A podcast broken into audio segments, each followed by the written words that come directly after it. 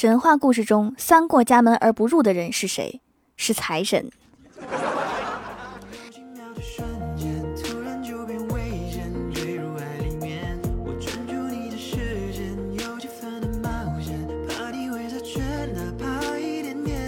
Hello，蜀山的土豆们，这里是甜萌仙侠段子秀欢乐江湖，我是你们萌豆萌豆的小薯条。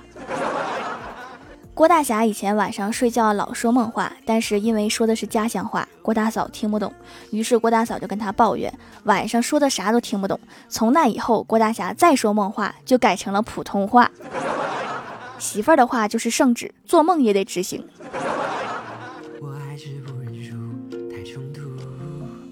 后来有了郭晓霞，起初郭晓霞的床就放在他们大床旁边。有一天半夜，郭晓霞起来上厕所，上完厕所回到床上继续睡觉。可是躺下没有一分钟，就又起来了，一个冲刺冲到大床上来。郭大嫂以为儿子是想和他们一起睡，结果郭晓霞一巴掌呼在了郭大侠身上，贼响。郭大嫂觉得奇怪啊，就问怎么了。郭晓霞生气地说：“吵死啦！”郭大嫂又问：“是不是爸比打呼噜吵到你啦？”郭晓霞点头说：“是。”结果又给了郭大侠一个巴掌。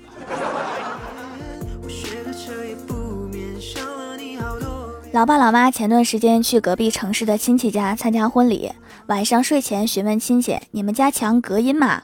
我老公打鼾跟打雷似的，害怕夜里吵到你们。亲戚笑笑说：“那要给你们介绍一个好东西，我家这个床是梦百合零压智能床，它功能非常多，其中有一项就是打鼾干预模式。”只要他打鼾的时候，你把床调成打鼾干预模式，就能有效的缓解打鼾。今天晚上你试试。第二天早上，老妈欣慰的握着亲戚的手，激动的说：“你们家这床太神奇了，为啥我老公真的就不打鼾啦？”亲戚得意的说：“打鼾其实是因为呼吸不畅，打鼾干预模式通过把床头抬高，就可以让呼吸更加舒畅。”老妈听后若有所思。从亲戚家回来，老妈就把家里自己的床换成了梦百合灵压智能床。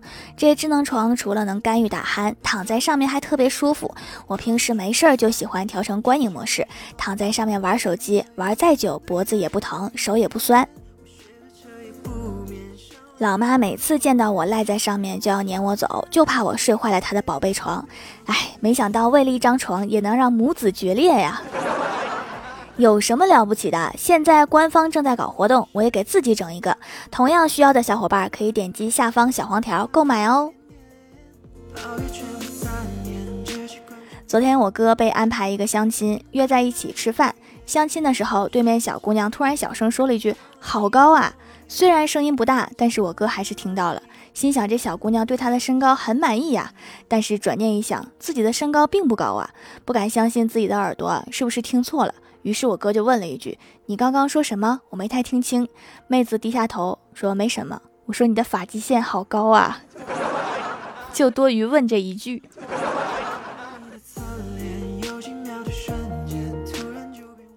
吃完饭出来，我哥把小姑娘送上了公交车。突然想学电视上来点浪漫，于是追着公交车，但是失算了。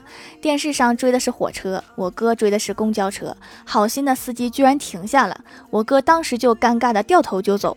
后来听那个姑娘说，全车的人都在笑他，以后要少学那些偶像剧的桥段。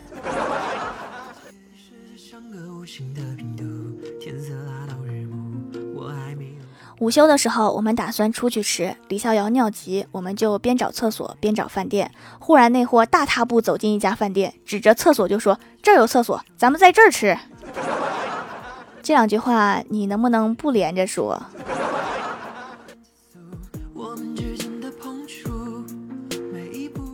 小仙儿之前有些胖，最近日渐消瘦，我就问他怎么了。他说之前借给一个朋友一万块钱。我问他，我说你朋友赖账了吗？把你愁成这样。小夏摇头说他没有赖账，他是健身教练，他还不起，打算用五十节私课的形式还给我。我才上回来三千块钱，剩下的七千块钱我就不想要了。从来没有要账要的这么辛苦过。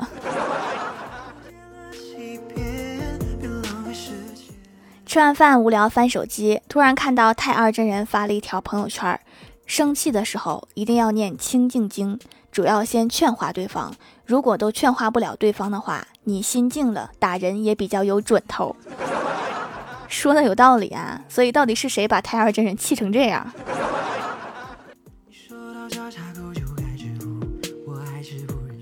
郭大侠带郭晓霞去医院打疫苗，排队等待的时候，郭晓霞问：“打这个疫苗疼不疼呀？”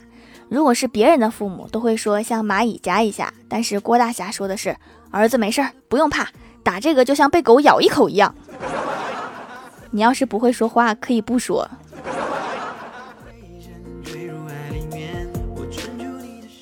跟郭大侠一起等的还有一个老人，他是隔壁诊室的。轮到他了，护士叫他进去。刚走进屋，护士就问他：“昨天叮嘱你早上不能吃饭，可以喝少量的水。你今天早上吃饭了吗？”老人摇摇头说：“没有，没吃饭，吃的面条。”都这个时候了，就别钻空子了。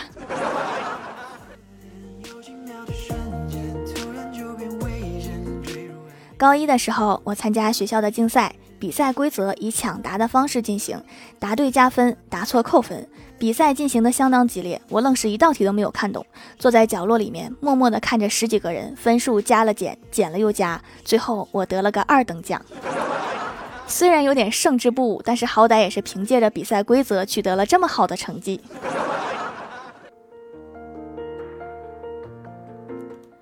在广西，你能随时随地见到人类企图驯服普通话的艰难情景。就比如说，我之前在那边玩，在一个小店吃饭，亲耳听到老板七次企图启动天猫精灵，却以失败告终。其实我很能理解天猫精灵的心理，如果有人连续叫我七次颠猫蜻蜓，我也不会认为他是在喊我。在这里，我希望各位做语音识别系统的商家能出一个方言版，帮助一下需要它的人们。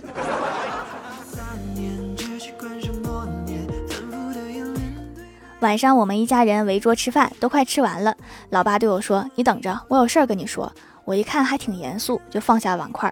老爸说：“我这就剩两口饭了，吃完跟你说。”等老爸吃完，一擦嘴说：“谁吃的慢，谁洗碗。” 老爸，你不能这样。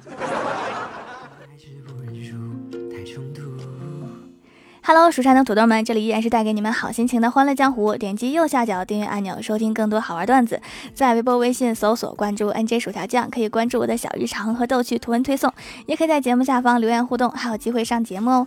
下面来分享一下听友留言。首先，第一位叫做姓优，他说郭大侠最近有点郁闷，看着郭晓霞和同学们玩的那么开心，就问郭大嫂为什么小时候那么开心呀？郭大嫂说，因为那时候穷和丑还没那么明显。真实啊！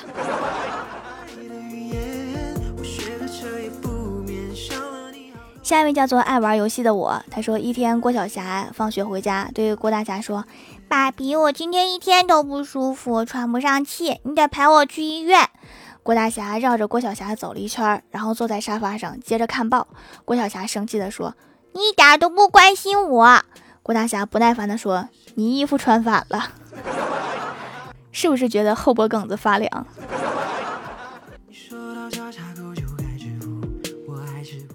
下一位叫做道法自然，他说今天看书才知道长期喝酒会导致高血压、心脏病，吓坏我了。回家赶紧喝了杯酒压压惊，并暗下决心以后再也不看书了，太吓人了。以后少看那些养生类的书籍，我也被吓过呛。下一位叫做一直不知道昵称的九妹，她说今天公司发奖金，李逍遥拍照发了朋友圈，配文：哦耶，终于发奖金啦！郭大侠见状，连忙微信私聊他：你那条朋友圈快屏蔽郭大嫂，别让他看到。李逍遥不解，顶着一头问号，又发了一条朋友圈：郭大侠让我屏蔽嫂子微信，为啥？因为郭大侠下个月又要穷了。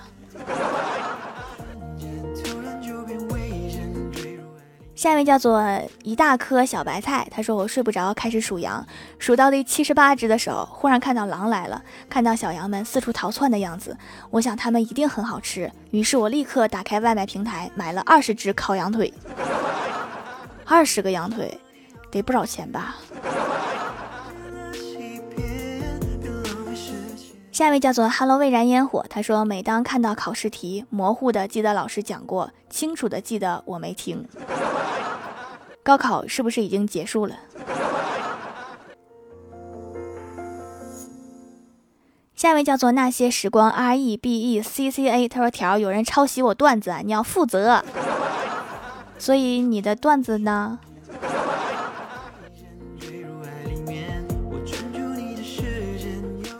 下一位叫做暗月鬼才，他说今天是喜欢掌萌的第六百三十七天，我喜欢你像风走了八千里不问归期，我喜欢你像雨洒落在热带雨极地不远万里，我喜欢你像星辰奔波亿万年黑夜不诉怨语，我喜欢你像夏日仅有的凉意藏在微风里，我的天，好冷，所以这是哪儿抄的歌词啊？